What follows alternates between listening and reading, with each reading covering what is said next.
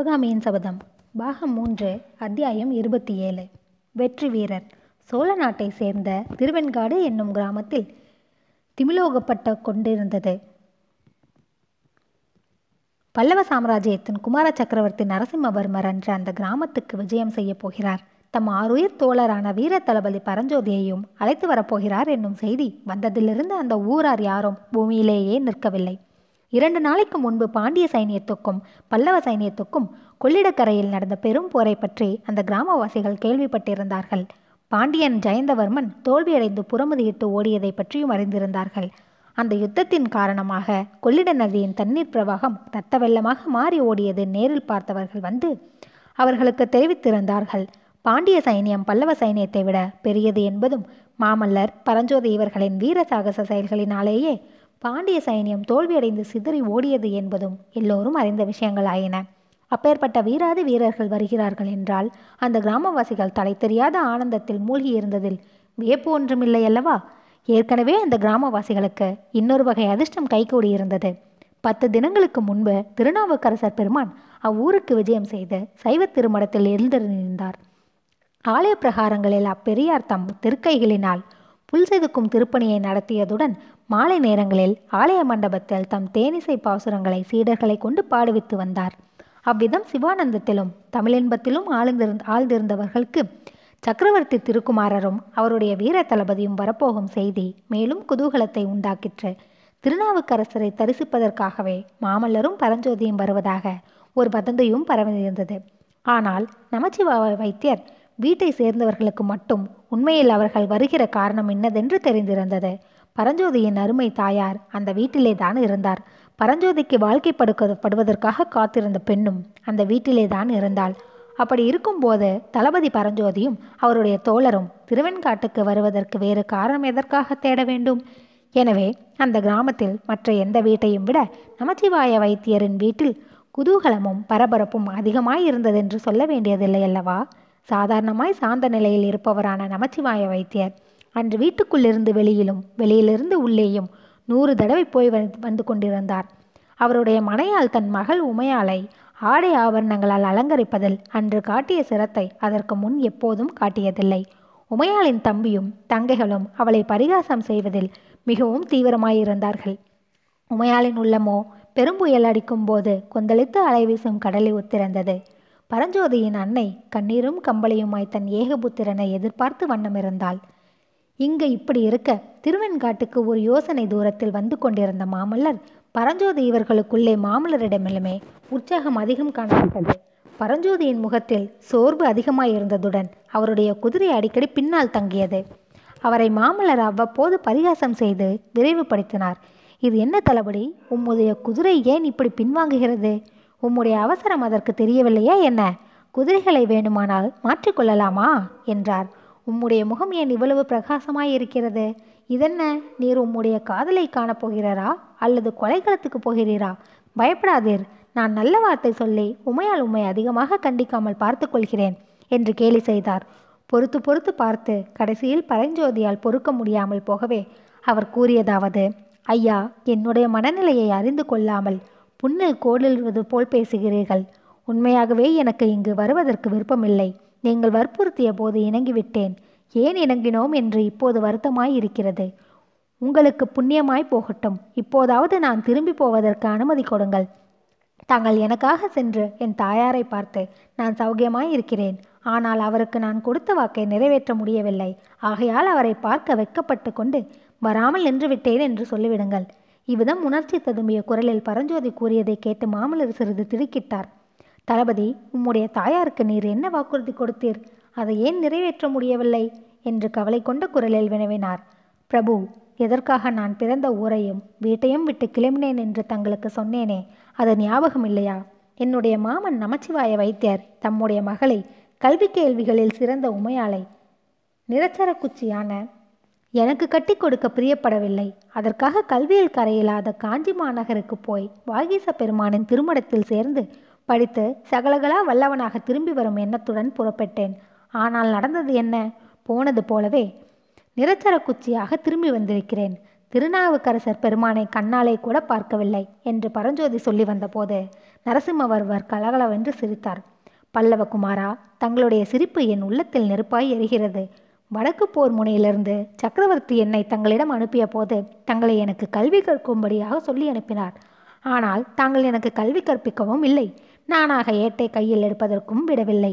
எப்போதாவது சிறிது நேரம் கிடைத்தால் அந்த நேரத்தில் ஆயனரின் குமாரியை பற்றி பேசி பொழுதுபோக்கி விட்டீர்கள் ஆ ராஜகுலத்தினரைப் போல் சுயநலக்காரர்களை நான் கண்டதில்லை என்று சோகம் ததும்பிய குரலில் பரஞ்சோதி சொல்ல அதை கேட்ட குமார சக்கரவர்த்தி இன்னும் உரத்த சத்தத்துடன் சிரித்தார்.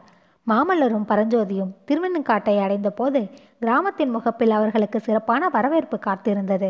அப்போது மாமல்லருக்கு முன்னூறு நாள் மண்டபப்பட்டு கிராமத்தில் நிகழ்ந்த வரவேற்பு காட்சியும் அன்று ஆயனரும் சிவகாமியும் முக்கியமாக வரப்பேர் வரவேற்புக்குரியவளாக இருந்ததும் தம்மை இன்னார் என்று தெரிவித்துக் கொள்ளாமல் அவர்களை பின்தொடர்ந்து சென்றதும் ஞாபகம் வந்தது ஆஹா அதற்கு பிறகு எத்தனை எத்தனை சம்பவங்கள் நிகழ்ந்துவிட்டன. இதற்குள்ளாக கண்ணபிரான் மண்டபப்பட்டு கிராமத்துக்கு சென்று கொள்ளிடக்கரை சண்டையை பற்றியும் பாண்டியன் புறமுதுகிட்டு ஓடியதை பற்றியும் சொல்லியிருப்பான். சிவகாமி எவ்வளவு மகிழ்ச்சி அடைந்திருப்பாள் எவ்வளவு ஆர்வத்துடன் தம்முடைய வருகையை எதிர்பார்த்து கொண்டிருப்பாள். இந்த தடவை அவளும் மற்ற கிராமவாசிகளுடனே வந்து தம்மை வரவேற்பாளா? மாமல்லர் இத்தகைய மனோராஜ்ய பகற்கனவுகளில் ஈடுபட்டிருந்த சமயத்தில் குமார சக்கரவர்த்தி நரசிம்ம பல்லவேந்திரர் வாழ்க கங்க மன்னனையும் மதுரை பாண்டியனையும் போரில் புறங்கண்ட வீரர் மாமல்லர் வாழ்க வீராறு வீரர் தளபதி பரஞ்சோதி வாழ்க. என்பது போன்ற ஆகாசமளாவிய கோஷங்கள் அவருடைய பகற்கனவுகளை கலைத்து திருவெண்காட்டு கிராமத்துக்கு அவர்கள் வந்துவிட்டதை தெரியப்படுத்தின. அத்தியாயம் இருபத்தி எட்டு பட்டிக்காட்டு பெண். வரவேற்பு வைபவங்கள் எல்லாம் முடிந்த பிறகு நமசிவாய வைத்தியரின் வீட்டுக்குள்ளே மாமல்லரும் பரஞ்சோதியும் பிரவேசித்தார்கள். பல்லவ சாம்ராஜ்யத்தின் குமார சக்கரவர்த்தி திடீரென்று தங்கள் சின்னஞ்சிறு இல்லத்துக்குள் பிரவேசிக்கவே அந்த வீட்டார் எல்லோரும் இன்னது செய்வதென்று தெரியாமல் திகைத்து நின்றார்கள். தளபதிக்குரிய வீர உடை தரித்திருந்த காரணத்தினால் பரஞ்சோதியை நிமிர்ந்து பார்த்து பேசக்கூட அவர்களுக்கு கூச்சமாய் இருந்தது பரஞ்சோதிக்கோ அதைவிட கூச்சமாய் இருந்தது கூடத்தில் போட்டிருந்த ஆசனம் ஒன்றில் யாரும் சொல்லாமல் தாமே மாமல்லர் உட்கார்ந்து கொண்டு சுற்றும் முற்றும் பார்த்தார். நிலைமையை ஒருவாறு அறிந்து கொண்டார். கண்களில் கண்ணீர் தரும நின்ற மூதாட்டிதான் பரஞ்சோதியின் தாயார் என்று ஊகித்து தெரிந்து கொண்டு எங்கள் வீர தளபதியை பெற்ற பாக்கியசாலியான தாயை தரிசிக்க வேண்டும் என்று எனக்கு எவ்வளவோ அவலாயிருந்தது. அந்த பாக்கியம் இன்று கிட்டிற்று என்று சொல்லிவிட்டு பரஞ்சோதியை பார்த்து தளபதி இது என்ன? அன்னைக்கு நமஸ்காரம் செய்யும். தொண்டை மண்டலத்துக்கு போனதால் மரியாதை கூட மறந்து போய்கிட்ட விட்டதென்றல்லவோ நாளைக்கு எல்லாரையும்? குறை சொல்லுவார்கள் என்றார். உடனே பரஞ்சோதி முன்னால் சென்று அன்னையின் பாதங்களில் நமஸ்காரம் செய்தார். நமஸ்கரித்த குமாரனை வாரி எடுத்து உச்சி முகன்று ஆசை அந்த அம்மாளுக்கு எவ்வளவோ இருந்தது. ஆனால் குமார சக்கரவர்த்தி அங்கு வீற்றிருந்ததும் தன் குமாரன் போர்க்கோள உடை தைத்திருந்ததும் அவளுக்கு தயக்கத்தை உண்டு பண்ணிற்று. பிறகு நமச்சிவாய வைத்தியருக்கும் பரஞ்சோதி நமஸ்காரம் செய்துவிட்டு திரும்பி வந்து மாமல்லரின் பக்கத்திலே அமர்ந்து உச்சி மோட்டை பார்த்தார். நமச்சிவாய வைத்தியர் மாமல்லரை நோக்கி இந்த குடிசைக்கு தாங்கள் வந்தது எங்களுடைய பாக்கியம் என்றார். மாமல்லர் அவரை நோக்கி ஓஹோ நமச்சிவாய வைத்தியர் என்பது தாங்கள்தானே? தங்களுக்கு ஒரு எச்சரிக்கை செய்ய விரும்புகிறேன். தங்கள் குமாரியின் சிநேகிதரை ரொம்பவும் பயப்படுத்தி வைத்திருக்கிறாள் போல இருக்கிறது. அதோ அந்த கதவண்டை நின்றிருப்பவள் தானே தங்கள் புதவி. பார்த்தால் வெகு சாதுவாக தோன்றுகிறாள். ஆனால் பல்லவ சைனியத்தின் தலை சிறந்த தளபதியை வாதாபியின் யானைப்படையை சிதறடித்த தீரரை கங்க நாட்டானையும் பாண்டியராஜனையும் புறமுதியிட செய்த மாவீரரை ரொம்பவும் பயப்படுத்தி இருக்கிறாள். இனிமேலாவது அப்படியெல்லாம் செய்ய வேண்டாம் என்று தங்கள் குமாரியிடம் சொல்லுங்கள். பரஞ்சோதியை இங்கே அழைத்து வருவதற்கு நான் என்ன பாடுபட வேண்டியிருந்தது தெரியுமா? கையை பிடித்து பலாத்காரமாய் அழைத்து வர வேண்டியிருந்தது. அம்மா தாங்களே கேளுங்கள். தங்கள் புதல்வர் இங்கே வரமாட்டான் என்று பிடிவாதம் பிடித்தாரா இல்லையா என்று. கேளுங்கள் அம்மா என்று மாமல்லர் கூறிய போது பரஞ்சோதியின் அன்னை மகனை அன்பும் கர்மமும் ததும்பிய கண்களால் பார்த்து குழந்தாய் மாமல்லர் பிரபு சொல்வது உண்மையா? எங்களை எல்லாம் வந்து பார்க்க உனக்கு பிடிக்கவில்லையா? என்றாள். ஆமம்மா பல்லவகுமாரர் உண்மையை தவிர வேறு எதுவும் சொல்லுவதில்லை. ஆனால் ஏன் எனக்கு இங்கு வந்து உங்களை செல்லாம் பார்க்க பிடிக்கவில்லை என்று அவரையே கேளுங்கள் என்றார் பரஞ்சோதி. அன்னை கேட்க வேண்டும் என்று வைத்து கொள்ளாமல் மாமல்லரே சொன்னார். தங்கள் அருமை மகன் காஞ்சிக்கு போய் கல்வி கற்று புலவராக திரும்பி வருகிறேன் என்று தங்களிடம் வாக்குறுதி கூறிவிட்டு புறப்பட்டாராம். அந்த வாக்கை நிறைவேற்ற முடிவே முடியவில்லையாம்.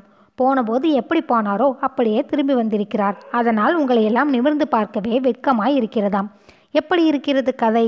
இவ்விதம் மாமல்லர் சொன்னதும் பரஞ்சோதியின் தாயார் மகனுக்கு அருகில் வந்து உட்கார்ந்து அவனுடைய முதுகை தடவி கொடுத்து கொண்டே அப்பா குழந்தாய் நீ படித்தால் என்ன படிக்காவிட்டால் என்ன? ஏதோ சிவபெருமான் அருளால் நீ உயிரோடு நல்லபடியாய் திரும்பி வந்தாயே. அதுவே எனக்கு போதும்.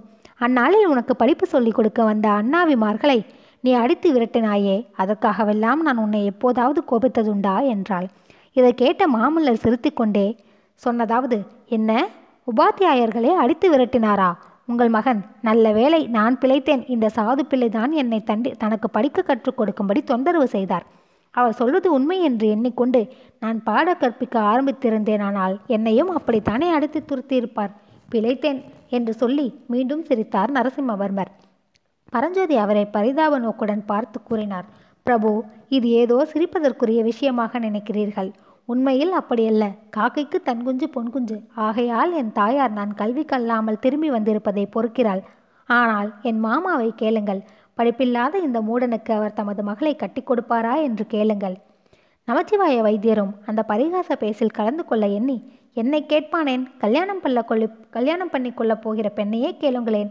அவளுக்கு சம்மதமாயிருந்தால் எனக்கும் சம்மதம்தான் என்றார். அச்சமயம் ஏதோ கதவு திறந்த சத்தம் கேட்கவே எல்லோரும் அந்த பக்கம் நோக்கினார்கள். உமையால் கதவை திறந்து கொண்டு உள்ளறைக்கு போய் கொண்டிருந்தாள். எல்லாரும் சேர்ந்து பரிகாசம் செய்தால் குழந்தை என்ன செய்வாள் என்று உமையாளின் தாயார் முணுமுணுத்தாள். பிறகு நமச்சிமாய வைத்தியர் சக்கரவர்த்தி குமாரரை பார்த்து பரஞ்சோதியின் பராக்கிரம செயல்களை குறித்து அடிக்கடி கேள்விப்பட்டு கொண்டுதான் இருக்கிறோம். அவனால் இந்த சோழ நாடே பெருமையடைந்திருக்கிறது. மறுபடியும் இந்த பக்கம் எப்போது வருவானோ என்னவோ என்று எல்லோரும் ஏக்கப்பட்டு கொண்டிருந்தோம். ஏதோ எங்கள் அதிர்ஷ்டம். இவ்வளவு சீக்கிரத்தில் அங் அவன் இங்கு வரலாயிற்று. அவனோடு தாங்களும் விஜயம் செய்தது எங்கள் பூர்வ ஜென்ம தவத்தின் பலன் என்றுதான் சொல்ல வேண்டும். புவிக்கரசராகிய தாங்கள் வந்திருக்கும் சமயத்தில் நாவுக்கரசர் பெருமானும் இவ்வூருக்கு வந்திருக்கிறார். இப்பேற்பட்ட நல்ல சந்தர்ப்பம் மறுபடி எங்கே கிடைக்கப் போகிறது? இப்போதே ஒரு நாள் பார்த்து சுபமுகூர்த்தத்தில் விவாகத்தை நடத்தி விடுவோம். உமையாலையும் உங்களுடனேயே அழைத்து போய்விடுங்கள் என்று நமச்சிவாய வைத்தியர் கூறி நிறுத்தினார். அப்போது மாமல்லர் பார்த்தீரல்லவா தளபதி? எப்படியும் உமக்கு கல்வி கற்பத்து புலவராக்கி விடுவது என்று வைத்தியர் தீர்மானித்திருக்கிறார் என்று தெரிகிறது. வேறு எந்த உபாயமும் பயன்படாமற் போகவே அவருடைய மகளை கொண்டே உமக்கு கல்வி போதிக்க தீர்மானித்திருக்கிறார். ஆஹா கடைசியாக நீ அடித்து துரத்த முடியாத உபாத்தியாயர் ஒருவர் உமக்கு ஏற்பட போகிறார் அல்லவா என்றதும் ஸ்ரீகள் உட்பட எல்லோரும் கொல் என்று சிரித்தார்கள். பிறகு குமார சக்கரவர்த்தி நமச்சிவாய வைத்தியரை பார்த்து ஐயா அதெல்லாம் முடியாது. பல்லவ சாம்ராஜ்யத்தின் வீர தளபதிக்கு தலைநகரத்திலேயே சக்கரவர்த்தியின் முன்னிலையிலே கல்யாணம் நடைபெற வேண்டும். இது என் தந்தையின் ஆக்ஞை. காஞ்சிக்கு நாங்கள் போன உடனே ஆள் விடுகிறோம். எல்லோரும் வந்து சேருங்கள். இன்னும் ஒரு விஷயமும் சொல்லி வைக்கிறேன். அப்படி ஒருவேளை உங்களுடைய குமாரி கல்வி கேள்விகளில் வல்ல புலவரைத்தான் கல்யாணம் செய்து கொள்வேன் என்று பிடிவாதம் பிடித்தால் அதற்கும் வழி இருக்கிறது. காஞ்சியில் எங்கள் குலுகுரு ருத்ராச்சாரியார் இருக்கிறார். வயது தொண்ணூறு தான் ஆகிறது. தாடி ஒரு மூல நீளத்துக்கு குறையாது. அவர் அறியாத கலையோ அவர் படியாத ஏடோ ஒன்றும் கிடையாது. அவரை வேண்டுமானாலும் உங்கள் புலமை மிகுந்த மகளை கல்யாணம் செய்து கொள்ள செய்கிறேன் என்று பலத்த சிரிப்புகளுக்கிடையே கூறிவிட்டு தளபதி வாரும் போகலாம். திருநாவுக்கரசரை தரிசித்து தரிசித்துவிட்டு போகலாம் என்று சொல்லிக்கொண்டே எழுந்தார். மாமல்லரும் பரஞ்சோதியும் நாவுக்கரசர் பெருமானை அவர் தங்கியிருந்த திருமணத்தில் பார்த்துவிட்டு திரும்பி வந்தவுடன் பரஞ்சோதியின் தாயார் அவருடைய கையை பிடித்துக்கொண்டு இங்கே வா தம்பி ஒரு சமாச்சாரம் என்று உள்ளறைக்கு அவரை அழைத்து கொண்டு போனாள். அங்கே தரையில் படுத்து தேம்பிக் கொண்டிருந்த உமையாளை காட்டி பார்த்தாயா உன்னுடைய பரிகாச பேச்சை இந்த பெண்ணை என்ன பாடுபடுத்தி இருக்கிறது இப்படி செய்யலாமா அப்பா? என்றாள். பரஞ்சோதி மனம் இலகியவராய். ஐயோ இது என்ன பழி? நான் ஒன்று பரிகாசம் செய்யவில்லையே என்றார். செய்ததையும் செய்துவிட்டு இல்லை என்று சாதியாதே. இந்த குலத்தை என்ன சொல்கிறாள் தெரியுமா? நீ காஞ்சிப்பட்டணத்துக்கு போய் அரண்மனை உத்தியோகமும் சக்கரவர்த்தியின் சிநேகிதமும் சம்பாதித்து கொண்டாயாம். இந்த பட்டிக்காட்டு பெண்ணை கல்யாணம் செய்து கொள்ள உனக்கு இஷ்டமில்லையாம். அதனாலே தான் இப்படியெல்லாம் பேசுகிறாயாம். ஐயோ அப்படி இல்லவே இல்லையம்மா. இல்லை என்றால் நீயே இந்த பெண்ணுக்கு சமாதானம் சொல்லி தேற்று? நான் எவ்வளவோ சொல்லியும் இவள் கேட்கவில்லை என்று கூறிவிட்டு பரஞ்சோதியின் தாயார் வெளியேறினாள். அன்னையின் கட்டளையை சிரமேற்கொண்டு பரஞ்சோதி உமையாலை தேற்றத் தொடங்கினார். ஆனால் உமையால் அவ்வளவு சீக்கிரம் தேறுகிறதாக காணவில்லை. வெகு நேரம் பரஞ்சோதி தன்னை தேற்ற வேண்டும் என்று அவள் ஆசைப்பட்டதாக தோன்றியது. தேறுவது போல் ஒரு கணம் இருப்பாள். மறுகணத்தில் மறுபடியும் விம்மவும் விசிக்கவும் தொடங்கிவிடுவாள். உமையால் பட்டணத்து நாகரிகம் அறியாத பட்டிக்காட்டு பெண்தான். ஆன போதிலும் தன்னுடைய மனோரதத்தை நிறைவேற்றிக் கொள்வதற்கு உபாயம் அவளுக்கு தெரிந்திருந்தது. பரஞ்சோதி சீக்கிரம் வெளியில் போவதற்கு முடியாத வண்ணம். வெகு நேரம் தன்னை தேற்றிக்கொண்டே இருக்க வேண்டிய அவசியத்தை அவள் உண்டு பண்ணி கொண்டிருந்தாள். எவ்வளவு நீளமான நாடகத்துக்கும் ஒரு முடிவு உண்டல்லவா? அவ்விதம் இந்த போய் இந்த பொய் சோக நாடகத்துக்கும் முடிவான மங்களம் பாட வேண்டிய சமயம் வந்தபோது உமையால் பரஞ்சோதியிடம் சத்தியம் வாங்கி கொண்டாள். தன்னையே அவர் மணந்து கொள்ள வேண்டும் என்பதாகத்தான். அவ்வாறு சத்தியம் செய்து கொடுத்த பெண் பரஞ்சோதி கூறினார் ஆனால் உமா ஒன்று சொல்கிறேன். நம் கல்யாணம் உன் தந்தை சொன்னது போல் அவ்வளவு சீக்கிரமாக நடைபெறாது. வெகுகாலம் நீ காத்திருக்க வேண்டியிருக்கலாம். என் சிநேகிதர் மாமல்லருக்கு எப்போது திருமணம் நடக்கிறதோ அப்போதுதான் நமது கல்யாணமும் நடைபெறும். அவருக்கு முன்னால் நான் இல்லறத்தை மேற்கொள்ள மாட்டேன். தங்களுக்காக அவசியமானால் யுக யுகமாக வேண்டுமானாலும் காத்திருக்கிறேன் என்றாள் உமையாள்.